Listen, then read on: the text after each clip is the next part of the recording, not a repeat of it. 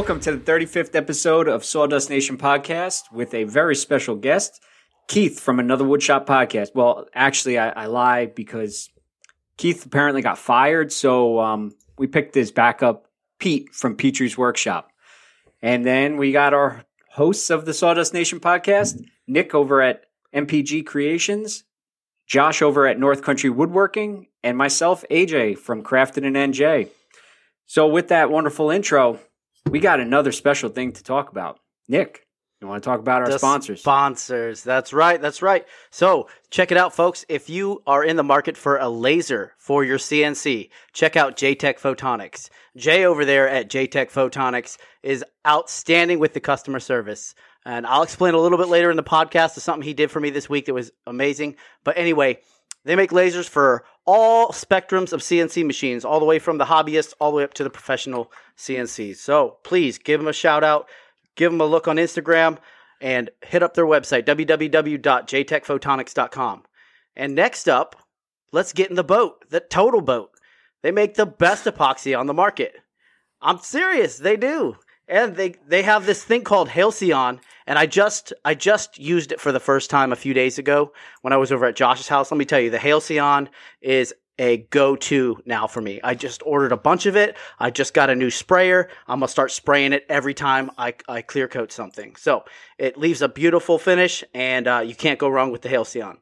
But uh, all of their other products are uh, grade A. Give them a, a, a look at on www.totalboat.com. And lastly, but not leastly, we've got Sticker Beat. Stickers that last but don't come unstuck. So, I mean, of course, unless you want to take them off, then they come unstuck, but they don't leave a residue. Uh, this has been proven over and over again up here in this New Jersey weather. Uh, the Sawdust Nation podcast uses these stickers every day. So just be advised. Go ahead and check them out. Uh, www.stickerbeat.com. Also, for 20% off, go ahead and use promo code Sawdust Nation, all small letters. Now, that's it for sponsors, but the world wants to know, Pete, what's going on in your shop? Well, I'm glad you asked because it's actually not much. this was a uh, this was a slow week coming off a couple of busy busy weeks in the shop.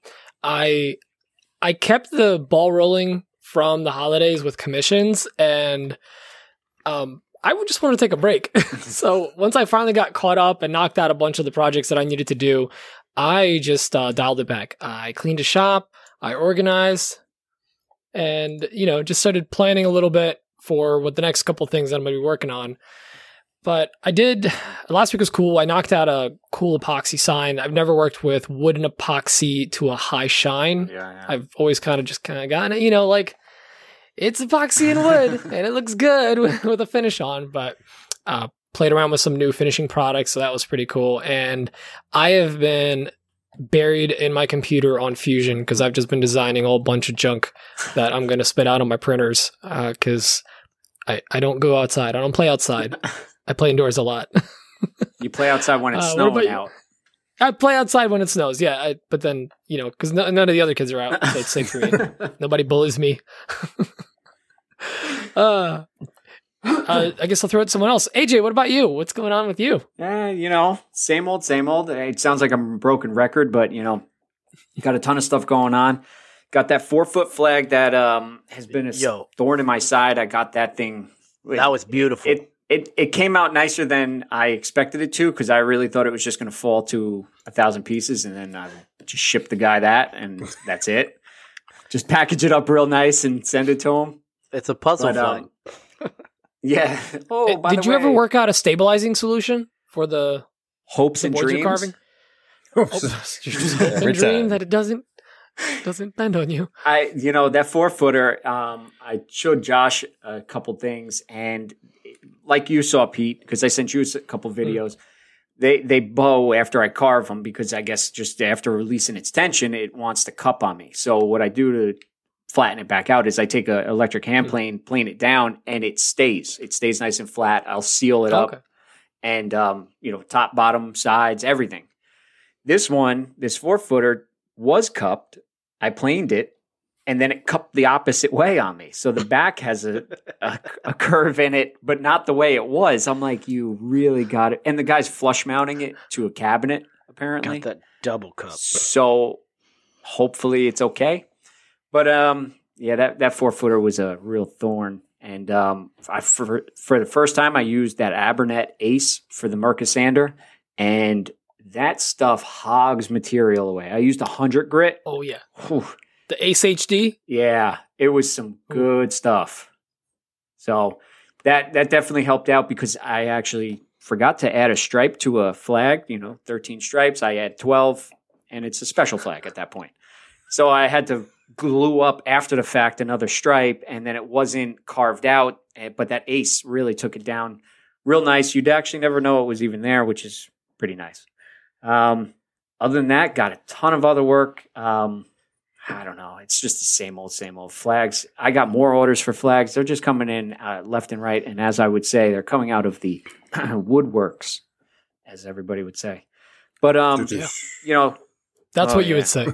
it is what I would say. But um, got a few signs that I got to do and a bench that I'm putting off because it's too big of a build for me, and uh, I'm just trying to make it disappear without me actually building it. But um, you know, if you think if you don't think about it long enough, they just magically go away. That's what I've heard. I don't know. but anyway, Nick, I got to know what is going on in Josh's shop. I'm not sure if that is directed at me or Josh, but I'll go ahead and take it. No, I want you to describe what happens. Oh, in you were Josh's- there. You guys follow each I other, was right? there. You- I was each there other, this right? week. Uh, I stopped over at Josh's shop. That's right. You guys did the live. He, Way to go, uh, AJ. I mean, it, it kind of works because that was one of the, the the key things in that that I was going to talk about was uh, I had a sign I made and I didn't want to rattle can it. It was just so big that if I would have rattle canned it, it would come out looking like trash. So I took it over to Josh's house and he got out the HomeRight sprayer with uh, with some Halcyon and we sprayed it down. And after that, I was I'm a believer now. So immediately that day, I ordered a HomeRight sprayer and uh, and some Halcyon. So I I have both just came in today, and I'm ready to rock and roll. But um, next, uh, I was to go laser something the other day with my JTech Photonics 7.0. Um, and sorry, shameless plug. Anyway, I was uh getting ready to get it all set up. I had the the uh, image set up in Lightburn, and I go to mount the laser, and I was like, oh man, I upgraded my X carve, so now the laser mount doesn't work. So oh, yeah. so I'm over here holding the laser, trying to carve out. No, I'm just playing. I wasn't holding the laser while I was firing. anyway, so I emailed Jay, and uh, he got back with me like super fast, saying like, "Hey man, uh, I have this other mount. I'll send it to you. Let me know if it works with your current configuration." Which it didn't, and um, you know, I emailed him back, and he's going to actually custom make a mount, and then he's going to market it for the rest of the users who bought the TBD CNC upgrade. So nice. that's the kind of customer service that that JTech provides that I always tout. Just because, I mean, how many other companies would go into depth with one customer about, you know, my mount doesn't fit. You know what I'm saying? So, anyway, anyway, uh, other than That's that, I got a cool package from Total Boat today. Uh, I already put it on the Instagram. They hooked me up big time. I got to give a shout out to them. Outstanding. Um, got some cool gear. I'm wearing the hat right now. But uh, other than that, uh, my my household goods are getting picked up next week, so my days are numbered here, folks. Anyway, that's all I got going on in my shop. Uh, what about Josh? What's going on in your shop? Well, you know, like always, we're finishing projects and getting 10 more as we finish one.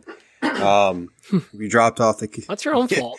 Hey, it's nothing wrong with it. You, you never say no. Well, yeah, that is, that is true. Um, so the kitchen helper is actually made it to its home, which is uh, being used, and uh, yeah. And uh, what else? The coin holder was picked up as well, and that was been given as a gift. Um, the flag I carved it will be picked up tomorrow, and then the mallet should be engraved and sent out Monday. So it frees up the shop for the two big projects I'll be working on. I'll be doing a table and uh, the wine cabinet finally. That way I can get those two out. And after those, I have like five shelves I got to make floating shelves. That's it right now, I think. I have to check the queue, but uh, those are the big ones coming up. Uh, for this week, obviously, you guys saw Nick and I try to do like 10 different lives in one day. Um, it worked out really well. Um, we had, you know, some special guests. We had a lot of interaction that was really nice. Um, I did a live with uh, the Creative Grain. Yeah, and uh, it was it was really nice. It was the first live he did with someone else. Nice. I'm used to doing lives with these knuckleheads here, and uh, it, it was it was different doing it with someone you know all the way up in uh, California and whatnot. But uh, it opens up some prospects, you know, to do for other people, and uh, you know maybe do uh, Saturday, Sunday talk shop with different makers from around the community. Um, not that we're not doing that today here, but uh, in a different aspect. Um, but yeah, that's about it. That's what's going on in my shop. With that, we do have a question from Wooden Whiskers. So I'm going to pull that up here real quick and stalling for effect as well. Good old And- wooden whiskers. And One second. Come on. Nice job, stalling. Come on. This is where you guys should Well- step in and like make a, a joke. This oh, is this where I make the Yes. ash joke? Hey Nick, AJ, and Josh. Tyler Isaacs here, Wooden Whiskers Training Co. So I was curious, question for the pod this week. How often do you guys design before you start getting into customer builds? Do you use Fusion? Do you use SketchUp? Are you more of a CAD CAM software? Just wanted your thoughts on when you design before you build versus just going right in and building. Thanks, guys. Appreciate it. Well, Mm, I think Pete Um, should answer that. Sure, I'm split right down the middle. Uh, half the time, I li- I want to pre-plan it, design it. I really want to do it right, and of course, I Mhm. change the design throughout the entire thing. And then the other half, especially on shop furniture or Yep. like plywood builds, I tend to just start cutting like rough dimensions or getting like I know this is gonna be 22 by this, whatever, and I Mhm. just start cutting.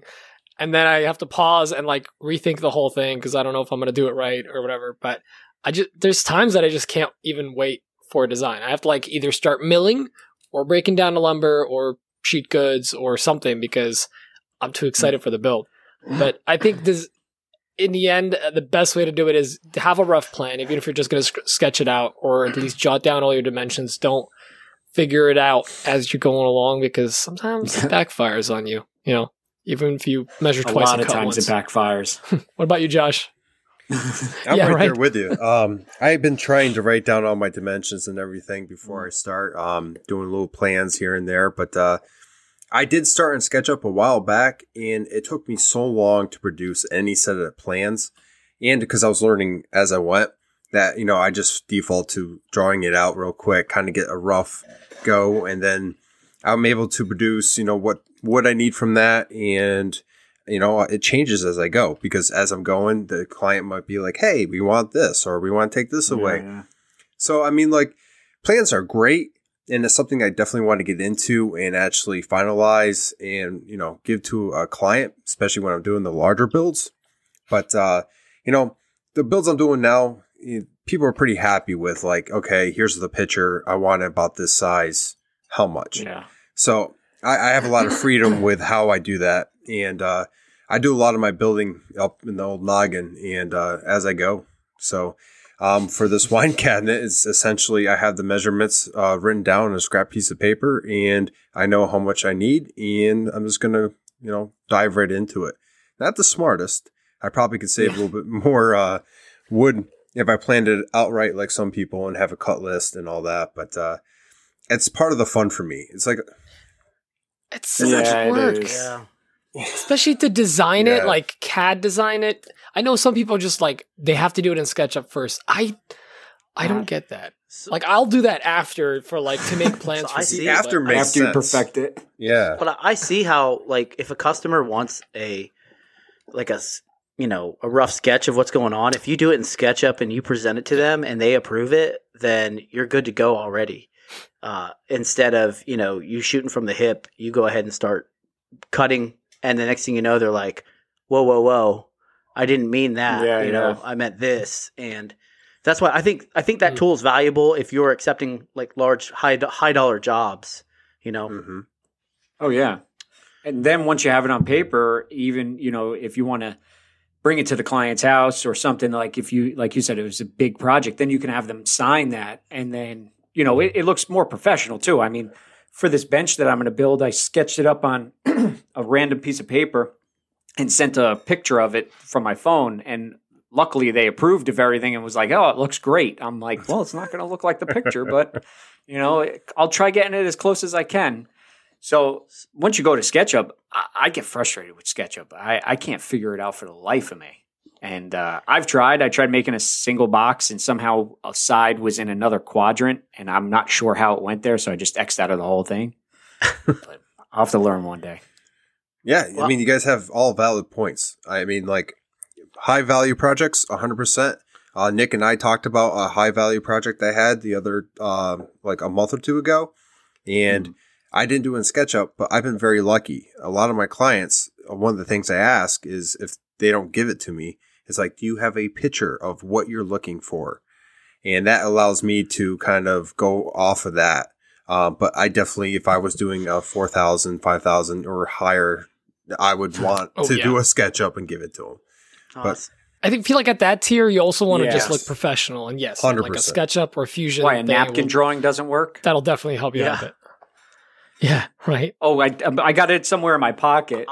I also like uh, design software like that for so when you're ordering materials. Because if you're doing Yeah. a job with exotic woods and all that, you're not just going to go to Lowe's and pick it up. You want to know exactly how much Mm. board foot you need before you get there instead of figuring, you know? Like, I figure I need this much, which you're always short, you know?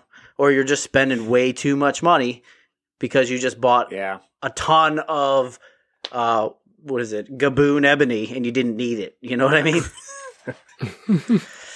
I don't think any one of us are there quite yet, but uh, when we do, No. eventually, when Yeah. that day comes. Wait, you're not making those Wenge cutting Actually, boards? you mention it now. but You uh know, I'm going to that exotics. Actually, I have like uh, I have a big thing of I think it's Wenge.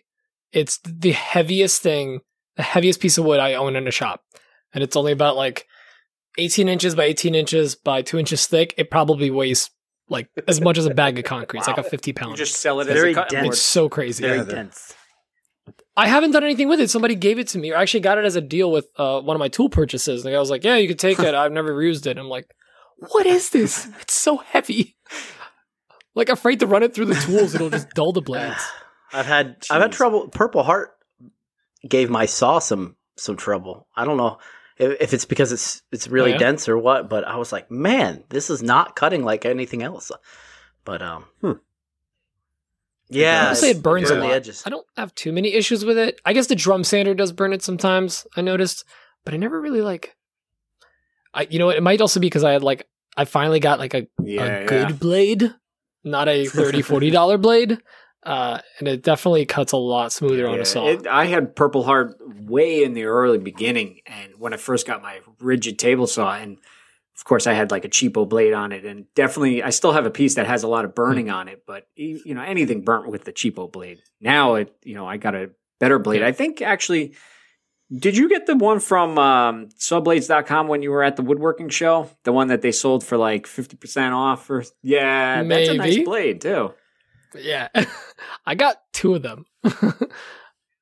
yeah, because I, I like well, I bought it first, and then they had that sale for like a Mhm. couple weeks after, so I bought another one. Oh, That thing's amazing. It was I got a combination blade though, so it's a separate one. But honestly, I oh no, I the combination's in my saw, and it Yeah. just lives in there. I unless I'm going to be ripping for an hour, I never swap that thing Yeah, out. I, I- that blade has come in such good. Uh, I almost said such good handy. Oh yeah, yeah. It come in a real, real. Oh, oh, show title. but it's helped out tremendously when I swapped it out from you know a cheapo twenty dollar blade, and um, I, I love that thing. Except now I went over to a glue line rip, and um, man, that thing's great for ripping. Hmm. You know, it's definitely consider getting a better saw And- blade. yes. What? well that's why? Why is he No, I was- pointing to us?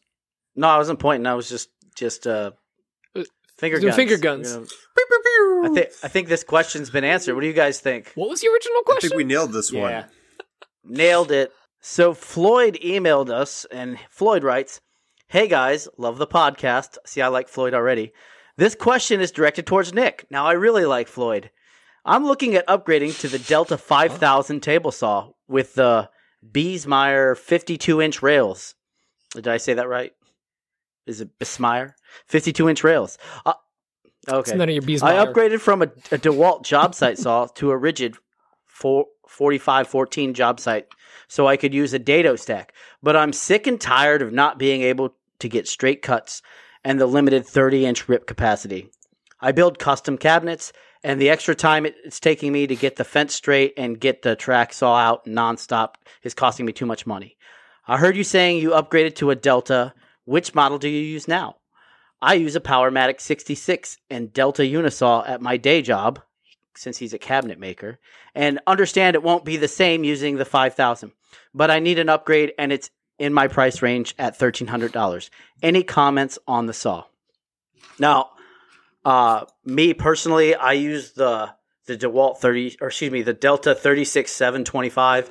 It's a very underpowered Delta saw. I mean, it's it's good for like the one car garage shop because I'm, you know, Mhm. I don't have the room for a large cabinet style saw, but this still gives me enough cut capacity, capacity, and everything to to do what I do, which I don't build large items.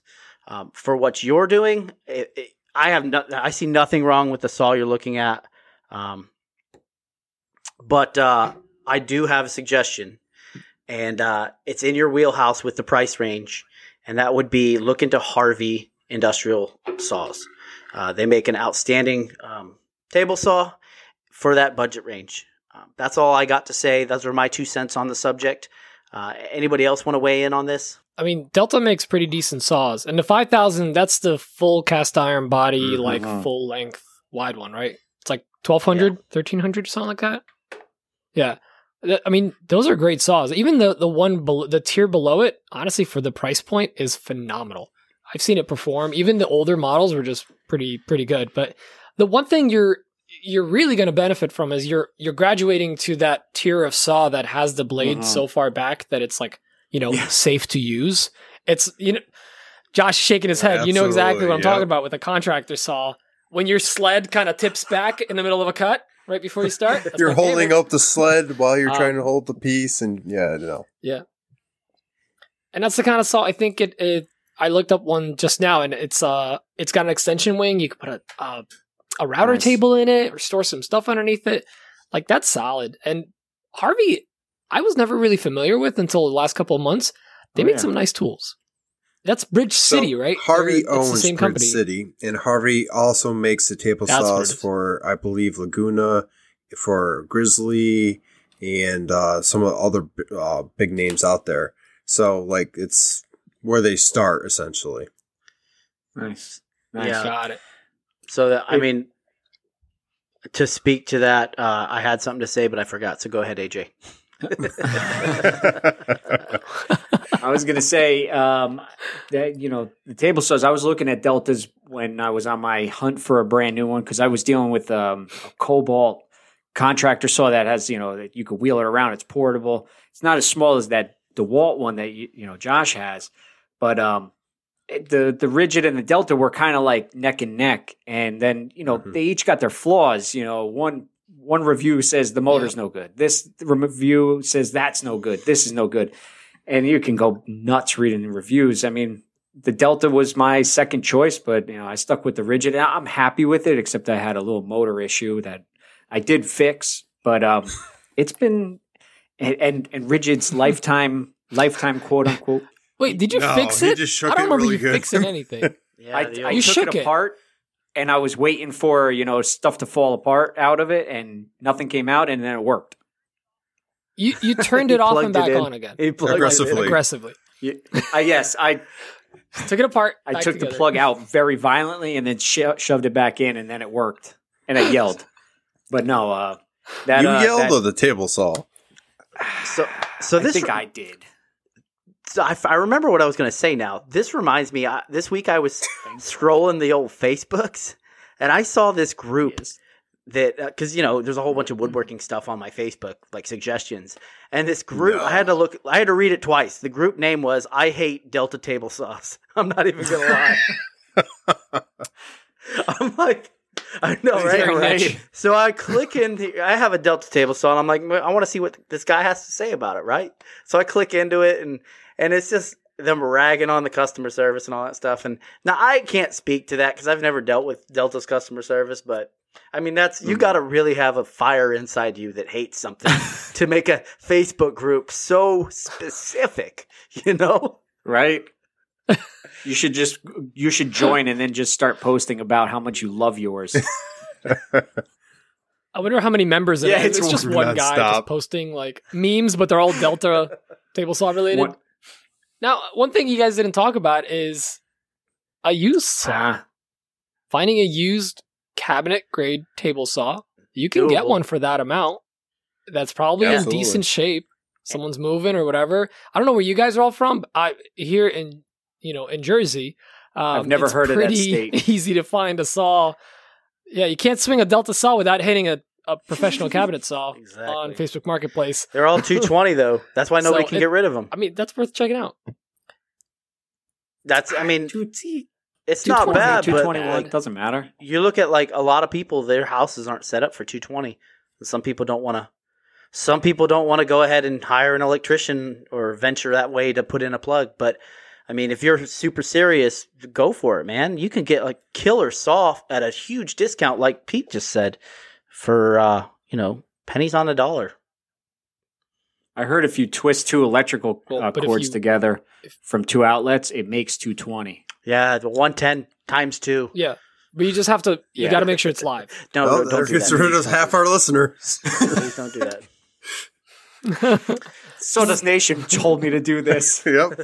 We oh man i think we then we'll really know we have a following. All right. Well, we'll go on to the uh, next question, and that got sent in by Sam uh, in an email, and he's got two questions for us today. Hey, Nick and uh, AJ and John.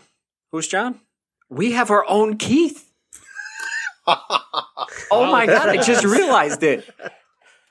Sorry, Sam, but John is no longer here. We have we fortunately have this guy named Josh. yeah. Um, but um, he wants to know. got a He wants to know uh, air dried versus kiln dried. Is there one that you prefer over another? And are there any noticeable differences? And I know I could probably speak for all four of us by one piece of wood, and that is walnut. And if you get a piece of air dried walnut, it will change your life forever. Because there's so many color variations versus a kiln dried. It's it's amazing. The color that purples come out, these like light, light greens. I don't know. What about you, Pete? I'm torn. I don't work a lot with uh, kiln dried because I don't like the way it tools. Because initially, when I got into woodworking, it it was more like hand tools and then Yeah. crappier tools, so I wasn't really getting a clean finish, and it tends to, uh, it was like splintering or like like Huh. shredding almost a little bit. Like at the all the all the areas that I would like cut with my circular saw, it would just be Wow. completely shredded. Um, but I I tend to just kind of default to uh to air dry just because that's what my lumberyard usually stocks. It's the Mhm. easiest to get. Uh, and I think if you work it right and don't just carve one side of it, it's going to stay nice and flat and straight for you. Is that what um do you Uh. you're talking about the lumberyard uh, boards and beams? yeah, boards and beams, and then I got um, Garfield Boards lumber and beams air dries all theirs? Uh, all or pretty much all their stuff is air dried, to my knowledge. I don't think But- they even stock kiln dried. I've had to get uh kiln. I've bought kiln dried actually. That was all Facebook. Hmm, But do you do you bring stuff. a, uh moisture meter with you when you Yeah. go to boards and beams to pick up your wood? Nope. Because uh, I don't know. I just I don't think it's that big of a deal. I usually I think you guys talked about this last week on a pod where like you bring it into your shop, Yeah. it's Yeah, gonna yeah. sit there for a little bit. It's rare that I bring a piece of wood in and immediately have to start working on it. Um, and just like when you know you're installing uh, Mhm. floorboards in your house, you have to uh, let them acclimate for Yep. 48 Yeah. to 72 hours. So like I think we can all wait three days and let it acclimate Mm. and then go. if you from don't, you get a skate park So- effect. Yep. yeah, you want to avoid that. Um, what about you guys, Josh? Do you play around with uh, air dried? That's pretty much all I got in the shop. Yeah. Um, What about baked? Hey, was- That's another one. That's a whole different that up. category. anyone here have I- touched uh, baked wood? Half baked wood. No, I I've seen it on It's the on the internet, so. I know it's real. Hey, so uh, that's a good that's a good question. Hey, if you are listening and you deal with the baked wood, why don't you write us and let us know how the that baked wood works? If it's easy work or if it's uh if it's harder to work for some reason. All right. What temperature you keep it on? You know, forty five Three minutes. at for forty five minutes. Yeah. Okay, all right. Just making sure. If anybody's got other tricks and tips, then just let us know on how to bake your wood. Nothing. so Slow uh, and steady. I I've never I've never actually I think I've only bought one piece of non kiln dried wood. And I think the only reason for that is uh, I don't have a moisture meter, so I don't know exactly what I'm getting. I don't know what kind of bugs are going to be in the wood from the individual Mhm. I'm buying it from. Mm. And I live in I rent right now, so if if bugs were to infestate my house and destroy all the planks inside, inside the walls, I think I'd be in a little bit of trouble.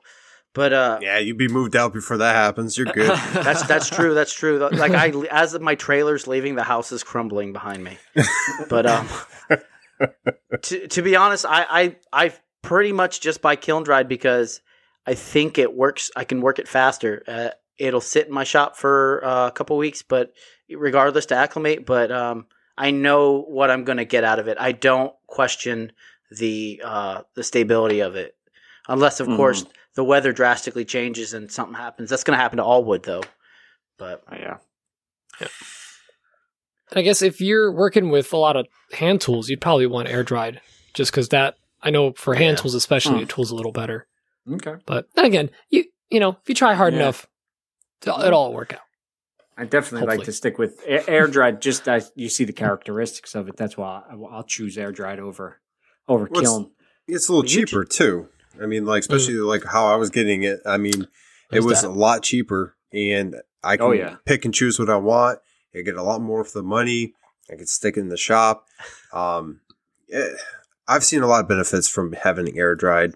Um, I've used both, and you know, depending on what I need it for, there's times where I will go get a kiln drying piece. Um, there's a lumber yard next to us that we go to, Nick and I. And uh, if I need something really quick done, I'm probably going to go there because I don't have to take a slab and mill it down to what I Mhm. need. But, uh, you know, it's a little bit more work for what I'm doing, but it definitely has shown some of the pieces that I've, you know, made with those slabs. Yeah, yeah. Well, I think we touched on that.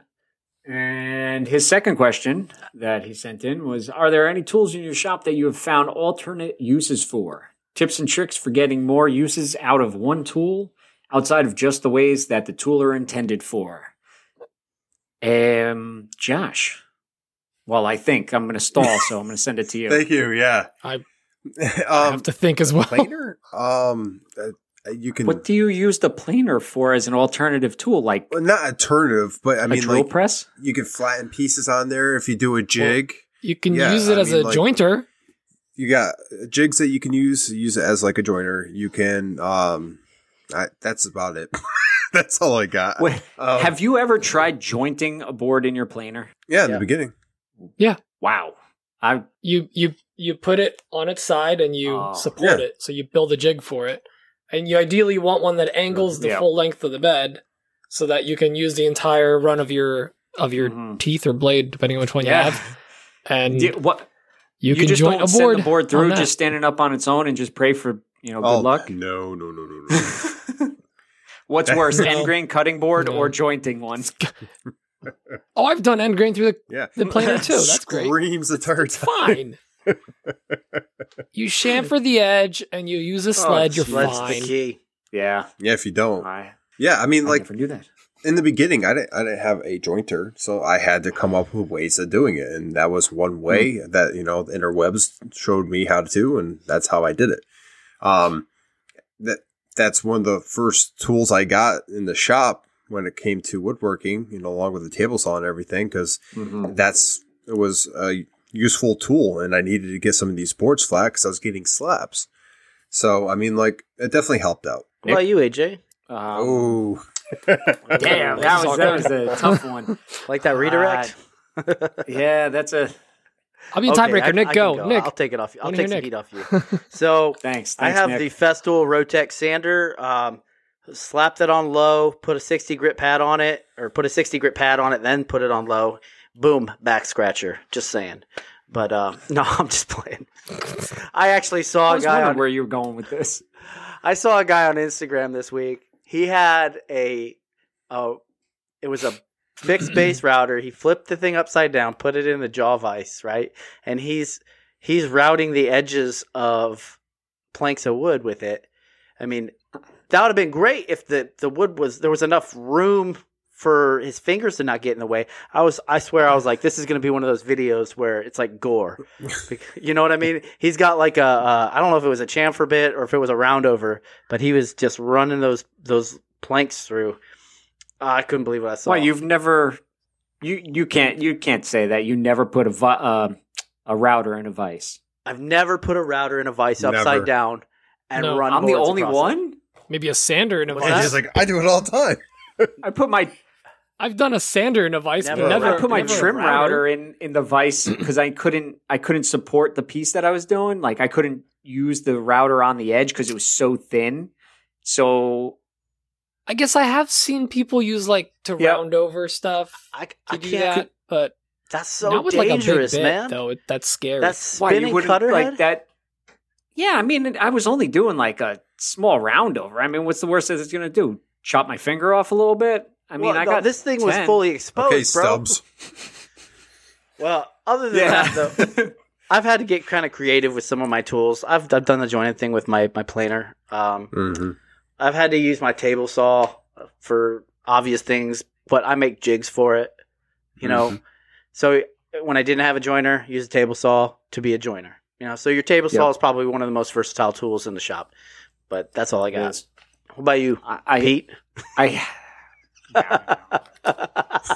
well, no, no, Let's no, get go, go. Um, well, I listen. I think we're we're all kind of kings of like of using a tool Have in to. multiple ways and sometimes misusing it. We've all used an old chisel to open up a paint can. We, I'll be the first one to admit it. My name is Peter Kapar, and I've used a I chisel to to open my up a paint fingers can. up. I'm just saying. Uh, well, there you go. There's another one. Um, you know, we've used a, a, a some tool as a hammer for something to just tap it in. Just tap. We've all done that. I've legitimately used a hand plane, the side of a hand plane, to just Oh, like just tap in something that needed to be tapped in. It was when I was restoring. It's fine.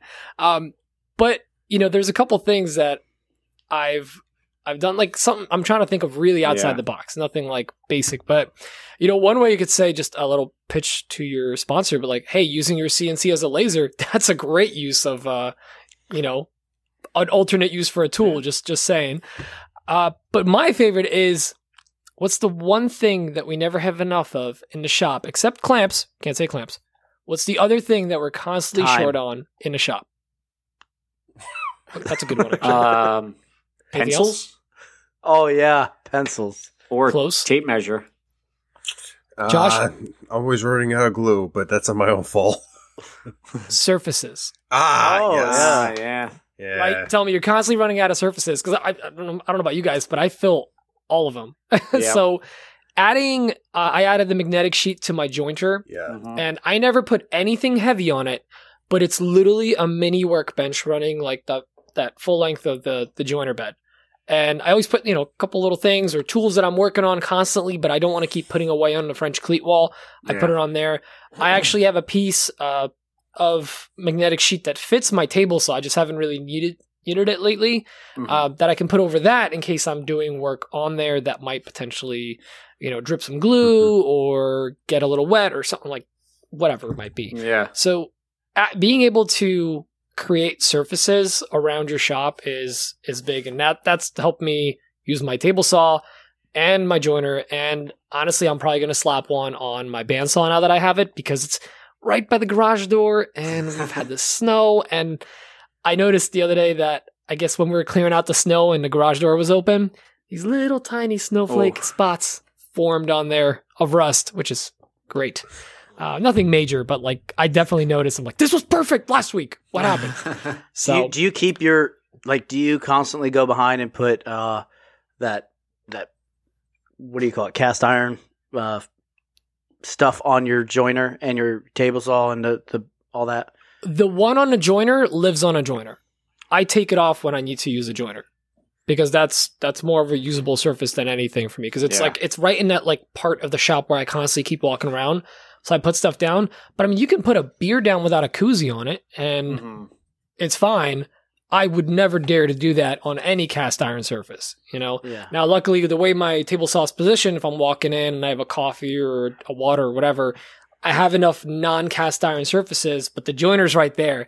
And I learned that I might look out for cast iron, but I know my family doesn't. Oh, yeah, yeah. So, yeah. So that's that's I would say my my use of a tool in a different way. Just use it as a surface, should- as a workbench. You should put coasters next Um, to it. Well, they're they're You- the koozies are right above it. Use a They'll coaster. literally What am- take it and they'll put the drink right next to the, the coaster, man. yeah, next to the coaster. How about you, AJ?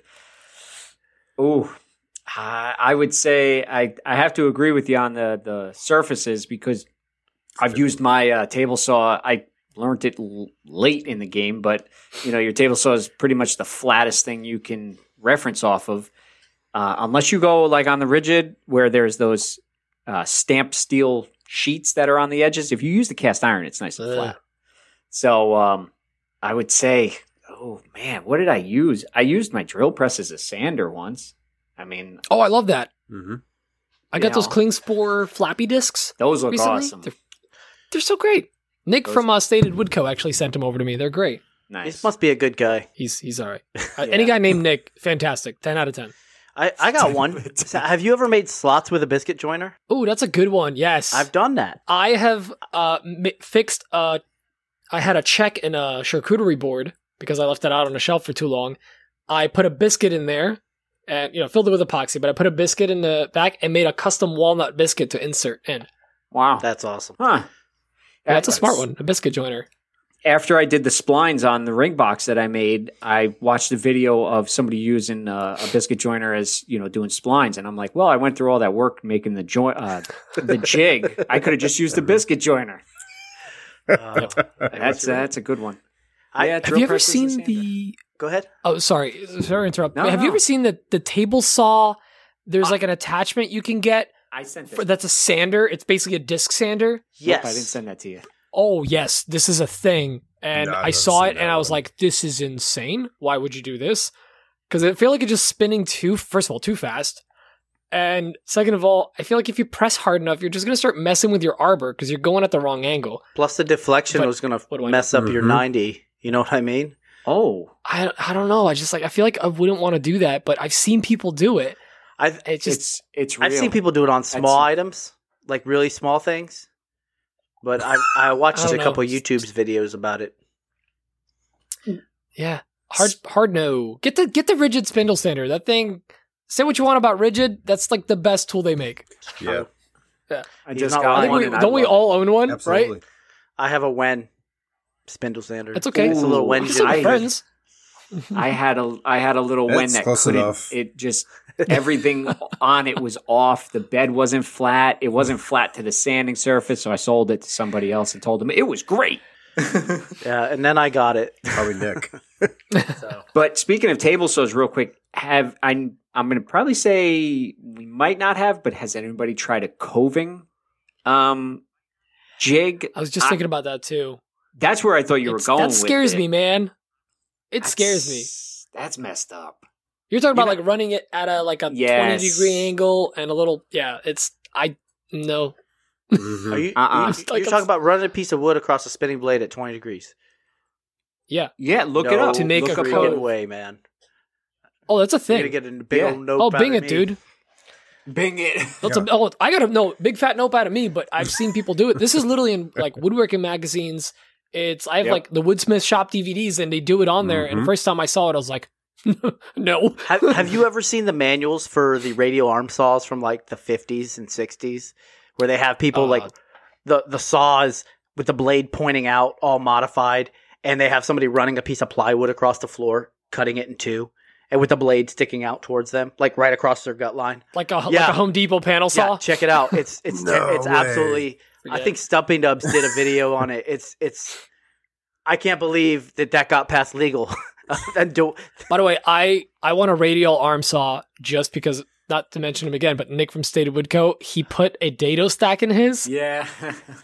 It, so he just that. cuts like like lap joints and stuff with it. I was like, that's that's pretty. I would never get that that machine. I never Mhm. wanted one in my shop until I saw that video. It's so smart. Yo, that's that's interesting there, Pete. Because I I think that if you keep that radial arm saw at ninety, you're never gonna have a problem with it getting out of out of Yeah. out of square.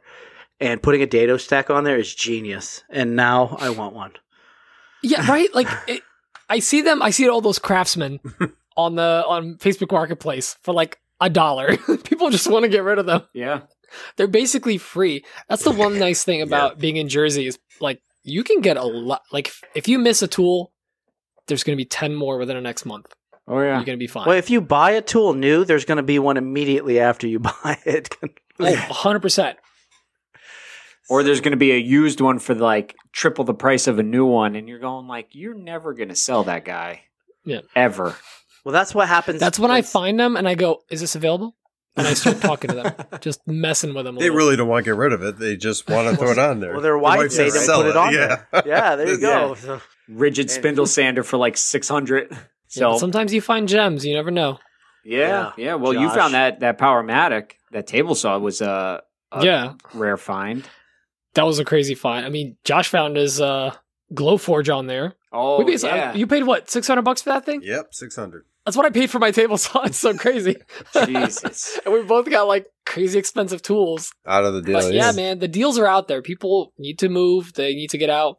Um, and not to like bring it full circle to the earlier question, but Josh, the cherry that I gave you Yeah. was from that deal. I got all those slabs of cherry for a hundred bucks Wow. uh, from that same guy, and they were not kiln dried, but they sat next to the uh, wood burning furnace Mhm. for thirty years. Jeez. So Yeah, that the guy had don't move. slabs in his basement for thirty years. wow. I'm gonna use those Oh. someday. I bet that. I, I wonder how many times he said that to his old Yeah. lady. What are His wife's gonna do with yelling at him. slabs? I'm gonna Hundred use them. percent. At this point, just burn it. I do love the offcuts for the smoker. It's really nice. That is That a good true. deal. So I think we hit that on the on the noggin on that one, and we still got Oh, some yeah. time. So you want to hit on that topic that we've been trying to get to for I think thirty five episodes. Yeah. Close to it. Yeah. Let's go ahead and hit on it, man. Why don't you uh, intro it? All right. So Um, the. Oh, me or, or, or AJ? Oh, I'd rather you because you wrote it down and I didn't. So Okay, so he the topic remember. the topic is if you could meet two woodworkers that are influential in your woodworking path or career, who would it be and why? So I'm gonna send Hmm. it on to Pete first, since Pete's uh, Pete's our guest. and He deserves first go. I, the deserve is a strong word. Um, okay, how about this? I stall while you guys think of your answers. All right. there you go. Anybody else? So- You know, they always say uh, don't you don't want to meet your heroes because you'll be disappointed. yeah, right. Um, I, so I'm gonna go really. I'll give two answers. I'll give the woodworker answer and then the answer that I kind of I do idealize these two people, and it's an account called Evan and Katelyn, and they're a wife and husband, super wholesome, super adorable. They got into DIY, and that's what that's what their channel started as. Nice. Um, the reason I, I idolize them so much is um, they can they can speak English, unlike me. Um, they took their business. They they have a blast with it. Is they made it their full time job. They do a really good job at what they do, and they were able to diversify it into uh, a DIY channel, a you know live stream channel, a video game full uncut live streams that are like two three hours, Mhm. a, a basically a shortened version that they give to editors. They don't even edit that stuff. They give it to editors. They hmm get it down to 20 minutes or whatever, post that. The podcast, the podcast video channel, and all of them make money. All of them make money. And a podcast, they don't even have sponsors or anything. They're just doing a podcast. They're having fun and they work together every day. And I relate to that a lot because me and my wife, we live in a fairly small place right now. That's why mm-hmm. we're looking for a home.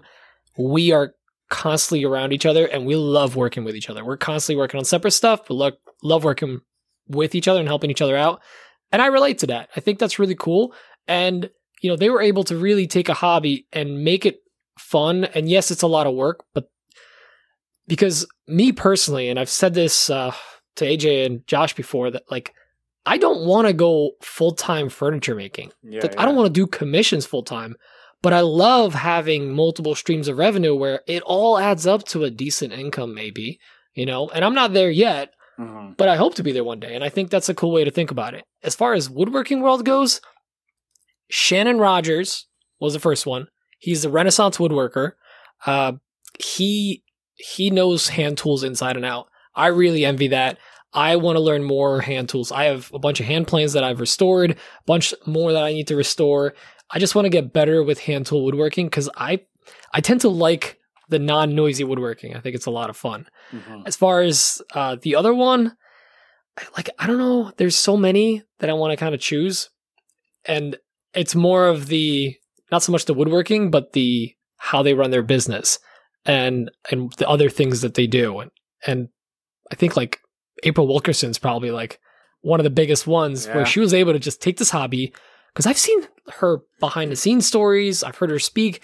She literally started as like her husband had some tools and was like, I think they were even married at the time.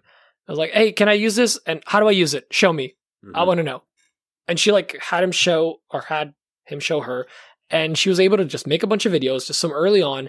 Now she's got this m- massive shop in her house. She can do whatever she wants. And, you know, everyone likes her. She's very likable. And she's got this woodworking school slash DIY slash business that she's got as well. That's incredible. I envy people that can really build a passion into uh, reality, um, but also, you know, be a good woodworker at the same time. Sorry, that was a very long winded answer. I apologize. Ah, it's perfectly Um, fine. Hopefully, enough stalling. What about you, Nick? I want to hear what you got to say. So this guy, the first guy, is his name is Scott Wadsworth, and he is the essential craftsman. And he's not just uh, into the woodworking or fi- even fine woodworking for that matter. He he was a logger. He's he's sort of a blacksmith. He does he's a jack of all trades. He he's a framer, does everything. But the the guy reminds me of my grandpa, and he is absolutely just phenomenal to listen to. He doesn't I don't know. It's it's just like sitting around listening to a story whenever he you know what I mean? It's, it's like that I love his YouTube channel. Yeah. Yeah, just put him on. it- Yeah. amazing. And I would love to meet the guy, pick his brain about some things, see what he thinks about certain ways of doing things. And I just, uh, he's got a podcast out now. I know he's got the YouTube channel. Uh, I don't know if he's on Instagram. I got to look, but, uh, He is. I just followed him. I'm gonna have He's to. got forty three thousand followers. That dude, Oh, wow. he's legit, and his son Nate is right there next to him doing doing the work with him too. So, Hmm. um, more more power to him, man. He's out in Oregon, and I'd love to love to go out there and see see what he's got going on. But uh, number two, William Douglas from William Douglas Co. That guy makes some bad A furniture. I mean, he's a self self started woodworker. Uh, I believe I listened to his like startup story where he just made something to hold up a light on his front porch, and he didn't think anything of it. And then so like one day he came from home from work and somebody stole it from. So he was like, "Man, Wow. I make some I make stuff good enough that people want it." So that's what he started and uh, taught pretty much taught himself. Started learning himself, you know, learning from other woodworkers and and now he's pretty big out there in Phoenix, Arizona.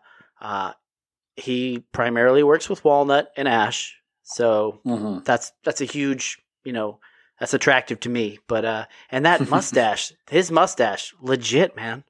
Got to meet William Douglas.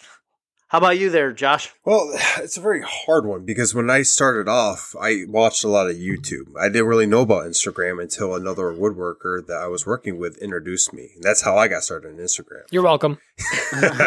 Almost. Um, you were one of the first people I did end up following. Um, but what it came down to is three by three customs and Jay Bates Oh, were yes. the 1st Mhm.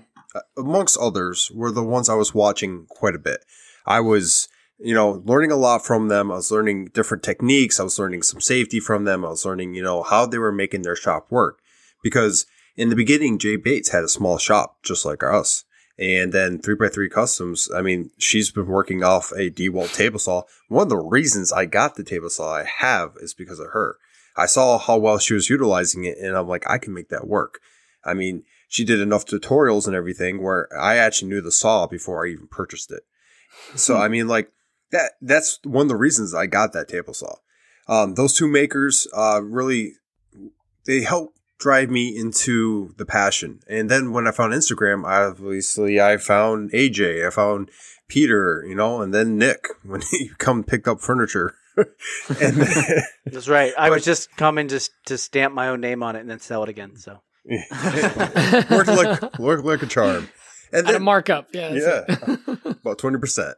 And then you know, I as I progressed on Instagram and everything, I found Daniel Dunlap and another guy I would like to work under and learn from because just like Pete and AJ and Nick and all the people I've mentioned, you're watching these guys work and they come up with little things that you'd never even thought of. And you know, Dan is one of those guys where I watch his stories and Dan's got so many tricks. he'll be like, "Hey, just do this," and I'm like, "I've been, I, Yeah. why did I think of that?" You uh, Did you know you can use your table saw handheld?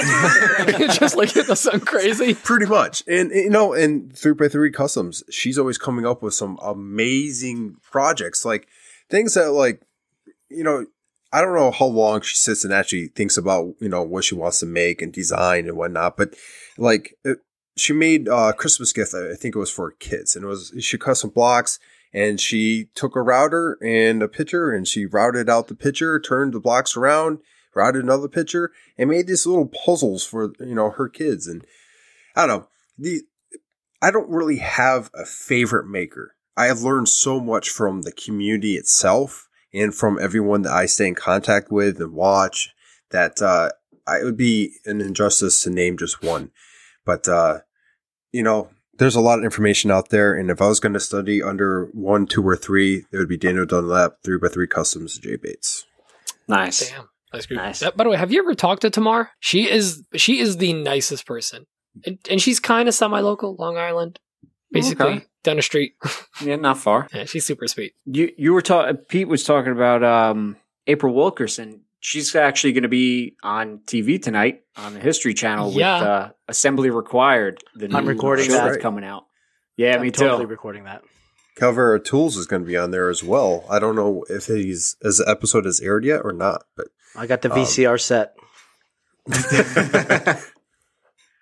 so, well, those are definitely some great makers, and you probably stole a few of mine. But I'm gonna kick it off by saying I, this was a hard one for me because there's so many great makers that I would like to meet. Um, there's a lot of great makers that I talk to on a daily basis. Um, Lucas over at Man Made and MA is just one of them. Uh, I talk to him quite a, quite often, and um, the knowledge he has is just amazing. And you know, his his shop is filled with a ton of tools that he brings back to life. And he actually he just did a Delta Unisaw, and that thing is gorgeous now. So if you haven't followed him, definitely go give Lucas a follow and uh, check out his uh, whole shop. And he works in a basement shop, which is mind boggling because he can't even stand a tube. I like. I think I have a like an inch more room in my garage than than he does in his basement, and he does like a ton of stuff in that basement. I'm telling you, definitely check him out. But the two that I would like to meet and work under and learn from, the first one would be Jonathan Katz Moses. Um, I kind of fell into a rabbit hole of YouTube videos that he does, and his videos are very well thought out, very um, informative. They're not like, okay, just you know, take this expensive bit and use this expensive tool, and here you go. He'll explain, you know, the differences and whatnot, how to use it properly, what it can do. Um, it just seems like he just has a lot of knowledge in that noggin, and I, I would definitely like to learn from him, you know, on how to do certain things. Um, and then the next one would be because I'm trying to uh, redesign my whole kitchen and I want to do it myself. So I want to build a lot of cabinetry. And that would be Christian Tierno uh, over at Tierno Woodworking. Correct me if I'm wrong. But um, really great guy. He's down in South Carolina. Uh, I talk to him on a daily basis. Um, great guy. He's actually a native New Yorker who moved down south, and um, he built some really nice built-ins. Um, actually, he's the one that I watch his stories and videos that he does SketchUp a lot, and that's where I got the just have the customer sign it, you know, as as a sign off. And um, really great guy, really awesome builds that he does, and a lot of knowledge. So it would be Jonathan Katz Moses and Christian Tierno would be neck and neck by uh, those two makers. But I mean, there's so many to name. I mean, we could go Yeah. on and on. The, the rest of this podcast, we could go on for like another half an hour saying who we are. There's so many. Yeah. There, there definitely is. Some people I just want to hang out with. Yeah. Like just hang out in their shop. Seriously. Like, what can I help with? You want me to sand? I mean, Yeah, like, right? I don't, I don't know, I don't know if Richard Karn is really like as nice as Al Borland is, but I want to hang out with him, and I don't know why. Well, I mean, we Yeah. we we hit the topic, and I mean, I can't believe we actually hit it after 35 episodes. So proud of you I'm- guys. I'm proud. Yes, Yeah, this was Well- amazing. I'm going to shed a tear. You know, despite what you think, AJ actually listened to the podcast. So I know this is big for you. It is. it's a breakthrough. We're we're slowly were getting gonna say Nick? there. I'm Yes. sorry. You were going to say Nick? It's a breakthrough for for AJ. Yeah, it is. Oh yes, yes. So Hello. I mean, I got nothing else. If you want to wrap it up, or we got another topic, you know, whatever you guys want to do. You want to shoot the? I, I have nothing to do tonight. I have well, I have uh, next thing scheduled is work at 8 a.m. nice, nice. So I got you know I got eight hours, nine hours, whatever you guys Well, want. Cool. Well, I mean, as per your stories, you, it looks like you never sleep. If that's correct. I mean, like I'll catch up eventually. yeah, everybody You don't need to, like, die. sleep. I'm just saying. yeah. Jesus. No, I, I have a I I love getting in the zone and Mhm. I like sleep. I like uh, listen. Everyone likes sleep. It just you know, I think it's a waste of time, and I'm gonna regret it one day. But yeah, I'm Well- at that point where I can likely bounce back. But then usually, like one day a week, I have Mhm. to catch up on my life. You know, Yeah. like yeah. are you guys the same? Like when you get in a zone, like you just you can't just like go to bed. You have to like unwind and like Mm. wind What, down. what about so like say you're in the zone, you're and you have this obviously this vision of what you're creating and you're just hammering towards it, right? And then somebody interrupts you with something dumb. Oh. Doesn't that just irritate the living life out of you? Yeah. Uh, AJ messages me every day, so I get. I, Well, it was nice knowing I you. I love you. I love you. I'm kidding. I'm kidding. I love you. I love you. You know the guy who who Pete was talking about, who messages him with the nine plus messages. He was trying to It's nicely say you. it starts with a C. Crafted. No, I, AJ like genuinely. He's like, "Hey man, I'm sorry to bug you again." And every time I'm like, "You don't have to apologize. This is why we're here." I I legitimately hate messaging anybody who it is. And then when I'm like, I really need to ask this person something, but I'm like, I can't. I, I don't know how to get this out in one message. So like six messages later, I finally have the question out after apologizing for the first five. You know, that's just how It's I roll. fine. Plus, that's why I gave you my number. I was like, it's just quicker if he calls me. Oh man. That's your first mistake He right always- there. It'll take He him two days to call me. you, though. See, that's why Oh, yeah. AJ doesn't have my phone number. I'm just saying. No, I'm playing. Thanks, Nick. you guys fall into that thing where like you start conversations now on like IG, but then like finish via text, but then like you comment on a story and then you text back the person. Oh, it gets confusing. yes, it does. You Yeah, Forget where Wes- you left off. Especially if you so if you have a customer do that too. And they're like trying to place an God. order, and you're like, "You remember in my you Facebook message like six weeks ago?" And they're on Instagram, and they're messaging you on like email, and it's like, "Come on, man! One, pick one." I, I'm gonna call somebody out, and I think they listen to this podcast. Um, Matt Morgan from Garden State Woodworks. Mhm. Um, he's also like a con- uh, no Central Audio something. He has an audio company, so like he did like big AV events, like massive events, and obviously COVID. yeah, Yeah. So he went to do woodworking. So he messages me from either one account or the woodworking account, or Oh. now texts me. Gets super confusing. Love you, Matt. Stop it. yeah. So Pick one. Man- managing, I'll tell you what, managing two accounts is is kind of a pain. Um, so I've been I've been working with the Sawdust Nation podcast account and my personal account, and I'm like trying to to keep it even as far as posting content, and I'm trying to get straight who like where they're messaging me at when I respond because I don't always look at the little the little uh, icon. So Mm-hmm. I'm I just assume people know it's me that they're talking to when you know, they obviously don't. If I'm call, if I'm You never know. if I'm on the SDN uh, podcast, but uh, I've made the habit of like signing Okay. each comment now. No, that's a good So, like, idea. If I'm like messaging them on there, like, oh, thanks a lot, like right on, or like, oh yeah, try check, ch- checking this out, Pete or Keith, Keith. or whatever, Keith. Keith. If you want to be Now, uh, incognito. if I'm gonna throw a wrench into your entire podcast, I want to interview you guys. Oh boy. So, how long have you guys been? No, no, full I'm not gonna sense. say your- what's your favorite wood? What's your Oh favorite gosh. uh, project to build? No, but I want to kind of know because I actually relate to you guys a lot because you're, you know, Dan and Mike love the dudes, but we're three very different woodworking parts, or we're it's we're at a different jour- uh, part of our journey in woodworking. Mhm. Like Mike is attempting to go full time, and his business is booming right now. Dan, he's a woodworker. and He's a photographer mainly. He like fell into woodworking, but that's all he does. I relate to you guys a lot because I feel like we're all in the we're not quitting our day job, but we want to make this work. But let's be real. it's really hard. like you say managing two accounts is bad, but then like most of us have a, also a personal account, which Mhm. let me guess, last photos from 2019 or it was an anniversary because you didn't want to make your wife feel bad. So there's that and then sometimes like you're managing the the uh you know the podcast account maybe you have another hobby maybe you have another secret account you know whatever for me it's a s- i That actually have a sounds Subaru treacherous. account Oh, I wanna talk jeez. about it. Do you? yeah i do because i'm well because i do an ambassadorship with them which is like kind of like work you know working with the brand type of thing Oh. Nice. um Hmm. but yeah like i kind of neglected that no luckily they don't check up. But like i want to kind of hear from you guys like you know how do you like you know what are the what are some things not how do you deal with it but like what are some challenges you really run into? Because i think a lot of the people listening to the pod would feel the same way. I mean a lot of us are in the same boat of like we see all these big accounts. Mm-hmm. uh, I actually struggle with this because this winter I almost felt like, oh my god, should I go full time? Like I have all this work going on, I should do this, but I'm like constantly overwhelmed. And then I had to dial it back and go like, whoa, whoa, whoa, this was never the plan.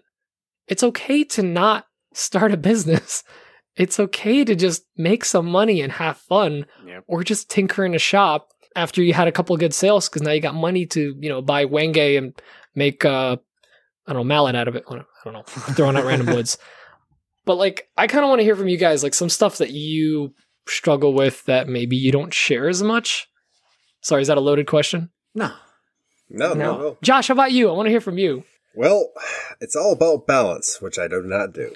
Um, so you know, we get, I get a lot of commissions. Um, I, I don't get to really produce much for the Etsy page that I started up.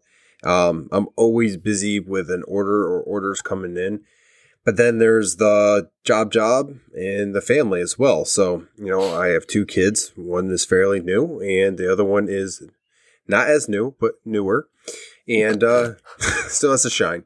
Um so you know, they need attention too. You know, the family needs time. We need to do things and uh I got a plan in that. So long story short, um, you know, when I have commissions, I in the beginning I would put all my time into trying to get those done as fast as I can, you know, the quality, everything else.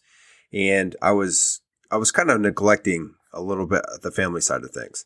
And then as I progressed, learned my pricing, learned what I was doing, um, I kind of took a pause and, you know, people ask for a timeline. I give them a rough estimate. And then on top of that, I'll say, look, I work full time. You know what I'm saying? I have a family you know, things might get pushed. If you need something right away, it needs to be stated up front.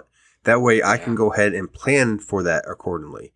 Um, because, you know, there's times like today, you know, I took half the day and I had today off. So I spent with my son. We went out, we did things. And unfortunately, when I came back and after during his nap, I got called into work. So I didn't get any shop time today. And I fully planned on it because I wanted to finish that mallet. That mallet needs to go out. But, you know, life happens. I don't stress about it like I used to. I used to like seriously stress about it. Um, Oh, I can relate to that. it's horrible. You like overthink everything. yeah, I mean, like you sit in the shop, and there's been literally times I go in the shop and I feel so overwhelmed because I know I need to get so much done, and then I just take a deep breath and realize, like, look, if they want their money back, I'll be happy to pay them back, but I am not going to stress out about something that I enjoy doing because then I'm losing that joy to stress and. It, I, I I love woodworking. Like it is a huge part of my life, and it's becoming part of my family's life. My son, I mean, even my wife's getting part of the Glowforge uh, scene, and you know, we built that.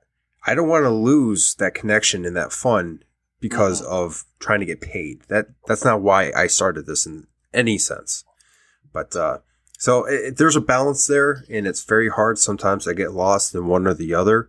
Um, sometimes work wins because, well, military does. But uh, uh, it's just one of those things. Um, I take it as it goes, and uh, you know, if I get behind, I get behind. It's just the way you know the cookie crumbles. Nick, what do you? What's your take, man? Man, that's so true. It's hard to balance things. Um, so a little backstory is I didn't like intentionally start this to make money, but after after a few, you know, projects that um that I came up with that people started liking, I thought, you know, this could be marketable, especially in the area for what Mhm. for the people that I'm marketing to. Um, uh, and that's with an effective price point for the target target market that I was looking for. And I found a, a niche. And my key, my goal was to find repeatability. So uh, I don't do a lot of actual builds. I do build, but when I, Mhm. it's going to cost mo- a lot more for me to put my time into a build that's going to require me to actually assemble something huge or large, right? Mhm. Um, but the CNC machine has been keeping me in business. I make a lot of repeated items, so there's really not a lot of thought process about it. I know how long it's going to take, and I know you know I can forecast on what I'm getting to to my customers. Um, it's stressful though when I, I do I'm active duty as well, so I have to. It's not even a balance. They're first. You know what I mean? So 100%. they're first, and then everything else is is comes afterwards. Uh, and second is the family, and then third is this. But I, this has been a, a blessing in disguise for me, though, because uh, after I started and was established, sort of established in the area, COVID hit. My wife graduated from her nursing school, and um, she hasn't been able to find a job because our kids can't couldn't go to school. So she had to watch the kids. So we were without two forms of income for a while. So now this picked up a lot of the gap. So with that being said, um, I I've been developing, and I'm just I'm not stressed about it because I know that I have. This is the time in my career, my my military career, where I need to start looking at things I need to to set up for afterwards. So I'm just acc- accumulating the equipment, the knowledge, the software, everything I need to make the full jump. Because once I retire, I'll still get paid, but I'm not going to get paid as much, right? I'm going to Mhm. and she'll be working, so it'll give me a chance to be able to not not necessarily like scot free start a business and not worry about if it fails or not, but it's a safety net to be able to be like, look, I can make money doing this depending on how much effort I want to put into it, and it's been my foot down to the floor as much as possible since COVID hit, Mhm. and Multiple streams of revenue. I can't. I Oh, can't yeah. say it enough, though. I, I, I mean, it, COVID's been terrible, but they sure did a lot for me, Josh, and the other people who make plaques and stuff like that. Because all the plaque shops around the base close, so Mm. everybody comes flocking to the guys who make it in their garage. Um, what about you, AJ? What do you got? Well, I think one of the biggest struggles that you know that I deal with on a daily basis is you know um, trying to tell a customer that it's going to be, you know, it's going to be a while before I get to you, you know, and I always want to make everybody happy. I don't want to lose any sales or anything like that. And you, you know, you guys were talking about the stress of it, um, and I, I have a hard time. I, I beat myself up a lot, um, you know, and it- I don't want this to become something that I regret doing because I love it. Um, real quick backstory on on the whole thing. I enjoy working with my hands. Um, I went through some troubles years ago, and um, the only thing that got me through everything, um, you know, was working with my hands. I'm a mechanic by trade, and uh, really loved it. So once I bought a house, you know, I was trying to put all my focus into that, and then um, I went, well, I have a garage, so what do you do with a garage? You turn it into a wood shop, right? So I decided let me get some tools, and honestly, woodworking has is been my go to because I'm a service manager now, so I sit behind a desk all day. I absolutely hate it. And, you know, I don't get to work with my hands as much. So then I get to come home and really, you know, dive in, let my brain work, and then utilize my hands.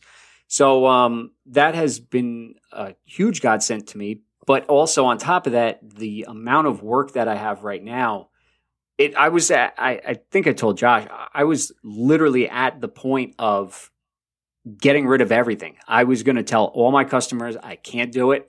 I'm done. I'm selling everything because I was so fed up with it. You know, I'm I'm beating myself up. I got timelines to, you know, that are coming up, you know, and I could tell somebody that it's going to be an extra couple days or something like that, but I don't like to disappoint, you know, unless it was meant for that time. But I think a lot of things that people don't see that are on the back end of um, what we do is the time that we spend.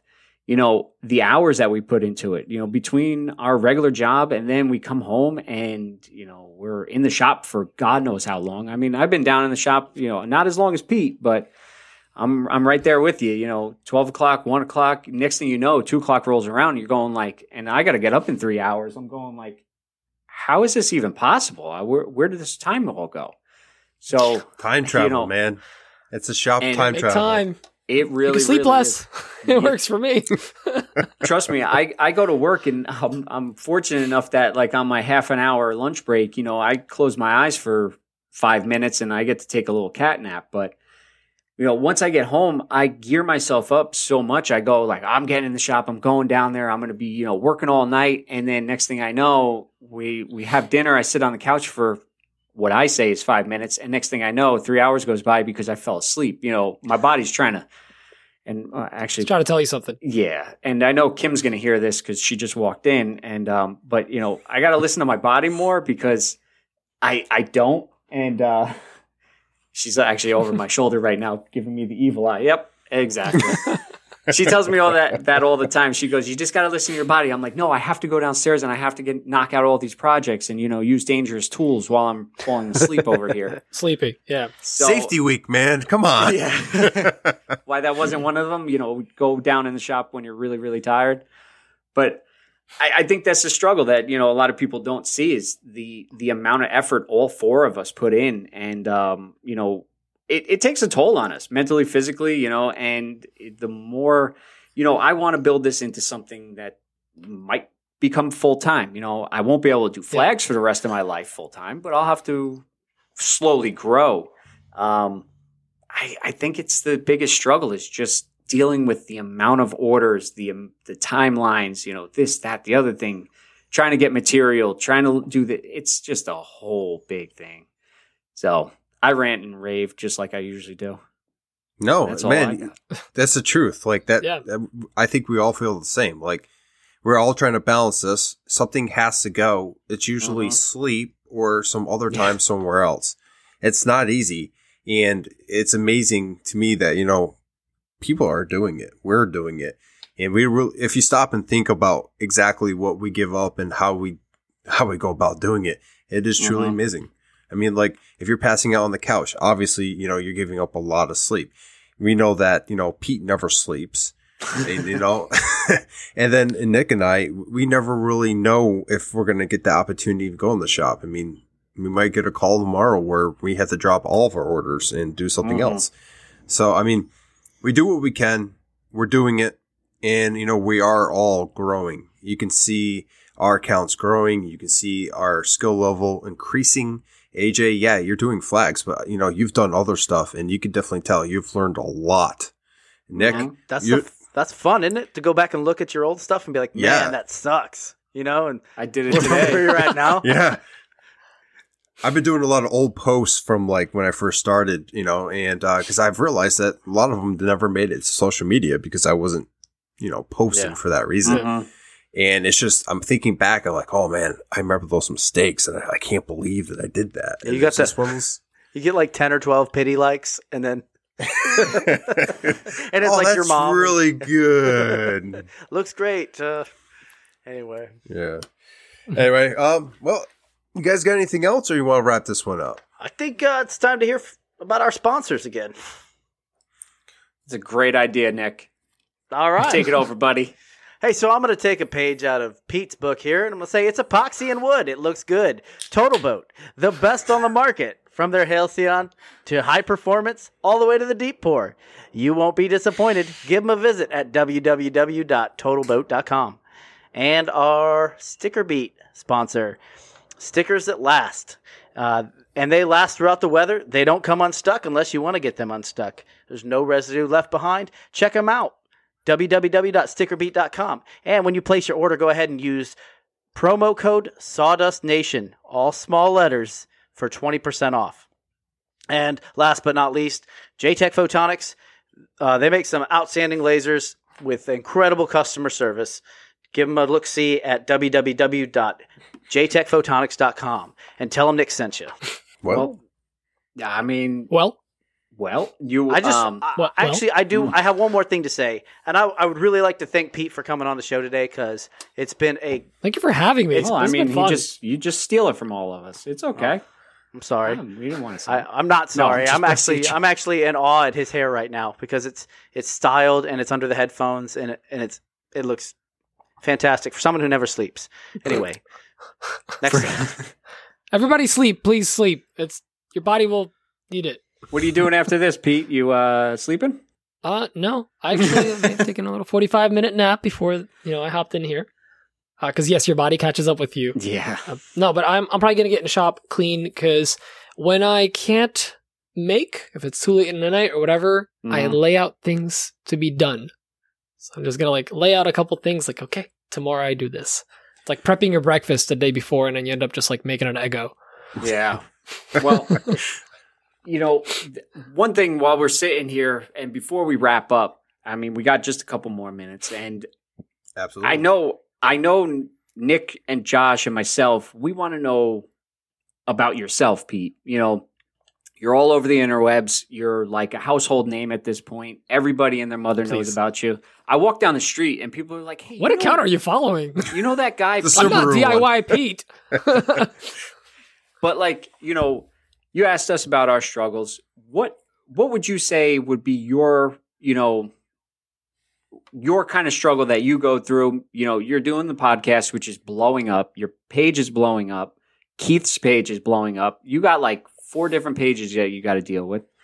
And um, you know, the content, you got to always put a content. You always got to be active. You know, what what kind of struggles do you go through?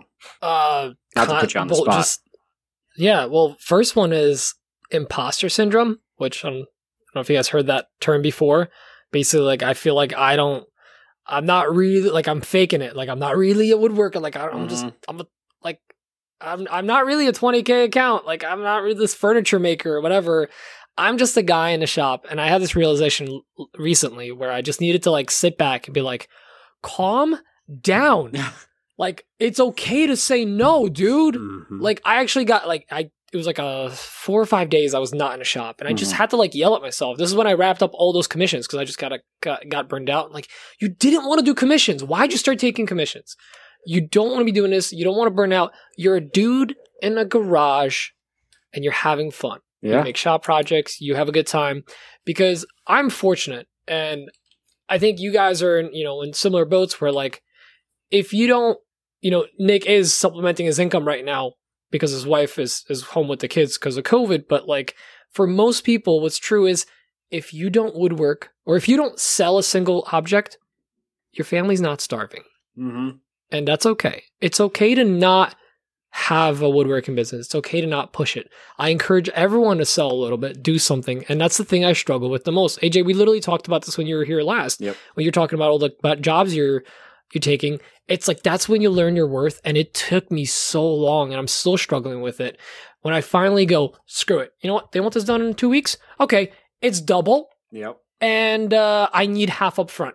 And they go like, okay, no problem. And now you're like, Now I have to for do it. uh, now I have to do it, but at least I don't hate myself doing it. Yeah, yeah. And you know, and I think you know, we all talked about like burning out and kind of pushing it and being a little pushed a little too far and like wanting to just refund the money. I think you have to hit that point to really, you know, to find where you want to be. And I I struggle with that a lot. Um, for me, you know, I'm lucky enough where actually my 3D printing brings in more money than my woodworking. I Hmm. don't talk about it a lot because it's not not making, it's just pumping out orders and I'm making custom things. You know, I bring it up here or there, but I always want to be the guy in a shop just playing around. Yeah, yeah. You know, even if my shop grows a little bit. So that's what I struggle with. And please, everyone, get sleep, eat well, don't be like me. do as I say, not as I do, because uh, I definitely need to. Yeah, monster. um, yeah, because it, it's this this stuff takes a toll on you, and make time for your family. It's I'm gonna be, you know, nobody really said this during this podcast, and no one really ever says this. It's okay to sit on a couch and watch Netflix for three hours with your family. Yes, it's it is. fine.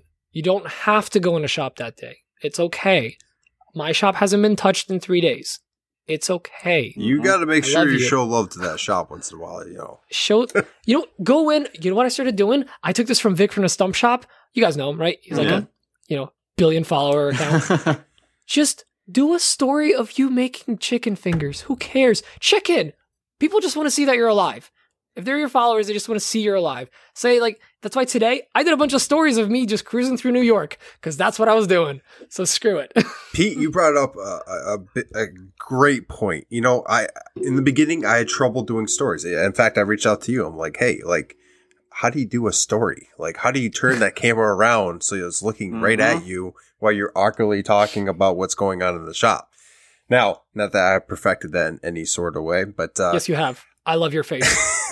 I I have a like I thought about doing that like everyday life and it that's another like step for me like I've paused a couple times like you know when I'm going back to work because I got called in or you know outside doing something or even inside that that seems like another leap for me and like I've seen that you've took that leap did it you know just naturally occur or was it something that was kind of like doing your first story No, well, the thing was, and the progression of stories, and I think I've probably sent to one of you guys. It's always like picture, then hands pointing, then suddenly your face starts making an appearance, and then you get so fluent you're able to like flip mid story, and you know to pause for that second where it cuts off the audio. so don't You know, you get good with it. But um, it's I personally think that the reason um, I love my woodworking account is because I follow no friends. I follow two friends and my wife. No friends. I'm not there to make friends. I'm there to win. Kidding. So, but, like, but it's woodworking only. So I only get woodworkers. And when I start seeing a lot of personal posts, Mhm. personal life posts, I become a little disinterested. Yeah. That's not why I'm there. I want to be inspired every time I open that page Yep. or watch someone sanding. Either way, it's great content. Uh, but you know, that's why I say stories are for your personal life. That's where you really get to shine Mhm. because you're also showing you in your actual self. Where in your stories you're like serious woodworker, bandsaw, mm, you know, or whatever. I think it's important to show who you really are, and that's where people learn about you. And maybe you're you want to bring your family into into it. You know, like Emma's part of my account now. Mhm. It's Peter and Emma at this point. I should just change the, you know, Peter and Emma on there. So, PE trees workshop there you go yeah, she's in there already. That's she's one of the E's. But I think it's important to share who you guys are. Like, you know, especially say what you want. You guys are influencers. Mhm. And, you know, you, you're like saying, oh, you're just big account. Like, don't even. You guys are. You guys are very important. You have a podcast, you have a medium, you guys are sharing this information with the community. It's all about the community. There's a reason we got into this. It wasn't for money, but we also make money doing it yeah. you know so it's important to, to think about the community share about yourselves talk about yourselves you know talking about moving you know he's moving across the country that's crazy but that's so relatable because you know there's a lot of military members out there that are woodworkers Mhm. and makers you know it, it's i think it's important to share who you guys are and the, and especially the struggles and the mistakes Yeah. Oh, yeah. because that really really makes you relatable to everyone yeah. that that's all I have to say. That's that's mine. I'll stop talking now. mic drop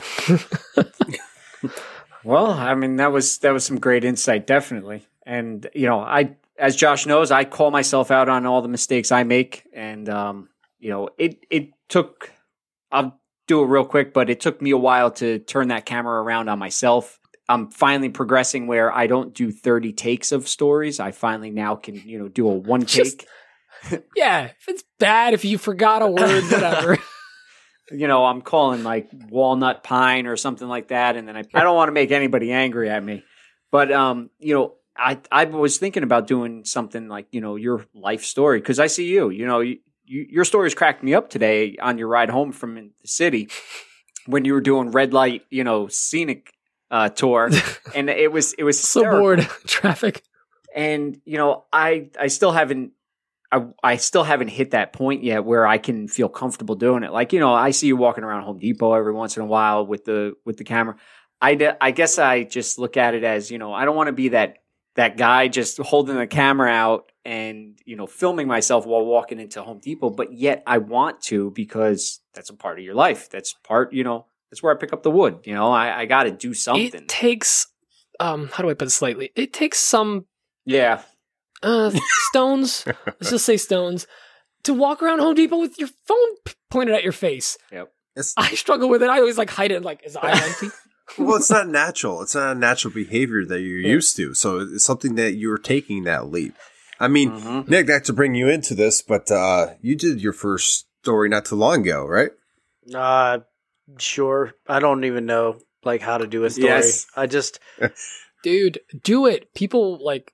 I would love to learn more about you. I loved actually seeing you on the live with Josh yeah because it was like you get to know you. You know. yeah that's true. I I, I mean it it helps people. I I agree that it helps people relate with the uh the influencer uh, if they get to see their face and. you know, it, otherwise it's just like the wizard behind the screen. You know.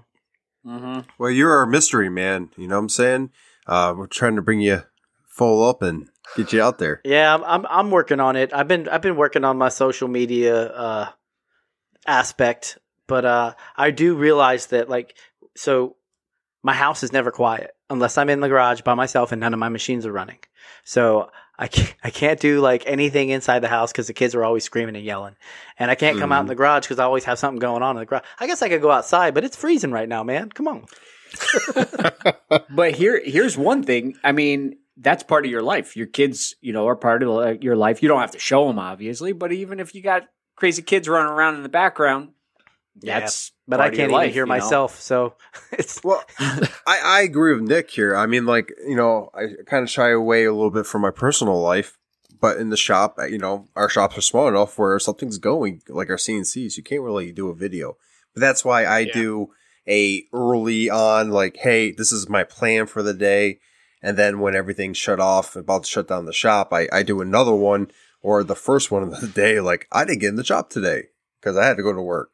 It's just one of those things where, you know, story, post, like I didn't post today. I'll probably do it after Mhm. this to get one in. But Get in the shop. yeah, Let's do a story. Just so- we do a story right from there. just walk in the shop and be like, this is the shop. It's dirty. This is what it is. Nick, I want you to right now. I'm gonna challenge you right now. Just take your Yeah. phone, flip flip it around, He- and do like recording the podcast with the Oh, boys. boy. Do Here it it on the show account. Do it in your account. Repost it. Whatever. Like how do you how, people love seeing the behind the scenes. Doing it live. It humanizes you, oh, gods. here we go. God, Jesus. God. Um, All right. You influencers. I'm doing a podcast with the boys and Keith from Petrie's Workshop. there you go. See, I love that. I love when people share their lives and their behind the scenes and all the silly stuff. There Yeah. we go. Sent. Challenge accepted. that was definitely it was definitely some great insight on a whole bunch of different things and you know well i, I mean i wanted to thank you for you know joining us on on this great episode Again, thank you for having me. that was awesome Jersey strong. Woo. Texas. Yeah, we represent. Hey, you're Yeah, not in right. Texas yet, man. But after we next we're week, sending guys, that's it. actually we're we're actually sending Nick down there. We we made the call that he's got to go to Texas so that we're just not all on the East Coast. That we actually have some reach out in the mid Midwest Yeah. somewhere. we're getting that. Is that a different time zone? Yeah, where they're about a, they're an hour behind over? us. Central stand, Oh, central, okay. central time. Oh yeah, that's right. I forgot about that. So it, That's it's what all you good guys though. deal with. You know, you you guys over at uh, AWP deal with that. Three hour difference. Oh, is, yeah. uh, That's crazy. Sometimes, Yeah. like we finish, and Mike's like, "Yeah, I'm gonna get in the shop." I'm like, "I'm gonna." It's 2 a.m. I'm gonna go to sleep.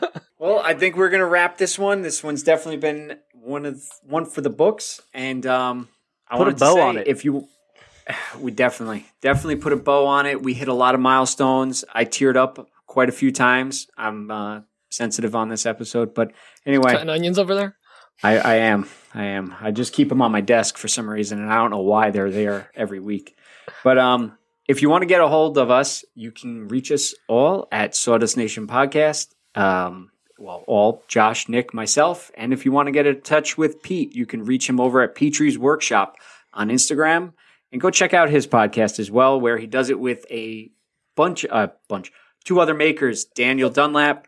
Mike over at Coffee Custom Builds, and then Pete himself. It's a great podcast. They do a live uh, every Friday on YouTube. Go check it out. You have a ton of laughs. I was laughing real hard on the 50th, and that was a great live you guys did. That was a good one. That was, That was very, so very good. long, too. I, I, I did get called out for my last name. Uh, Mike thinks it says Commando each time. So then I became the butt of each joke that was coming out.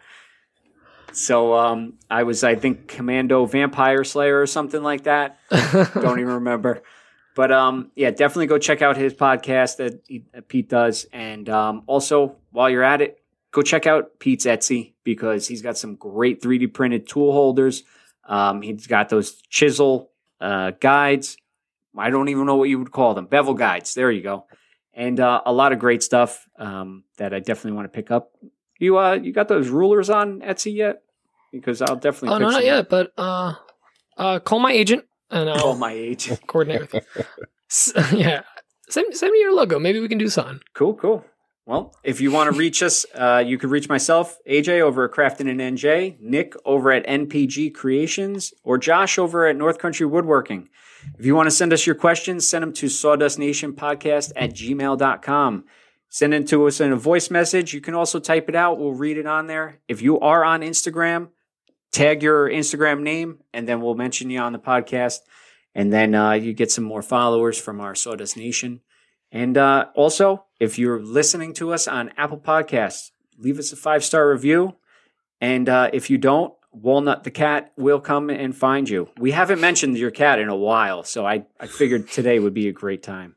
So um, definitely leave us a five star review. Uh, leave us a typed out review so we know that you actually you know start it. So anyway, go listen to this uh, wonderful podcast. I'm running out of things to say, so I'm going to throw it to Josh. Josh, what you got to say? Oh, like always, if you you can get in the shop, go make some sawdust and uh, stay classy. Stay classy. You stay classy, Ron Burgundy.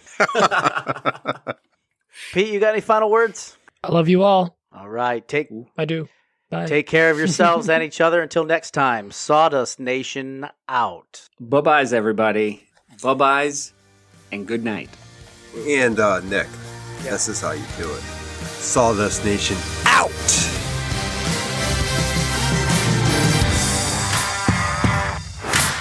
Oh, sorry, I'm still in training. Yes. your Anytime- engine wheels got put back on. Anytime I mess something up, even if it's at work, I just tell whoever it's my first day, and th- and things just happen.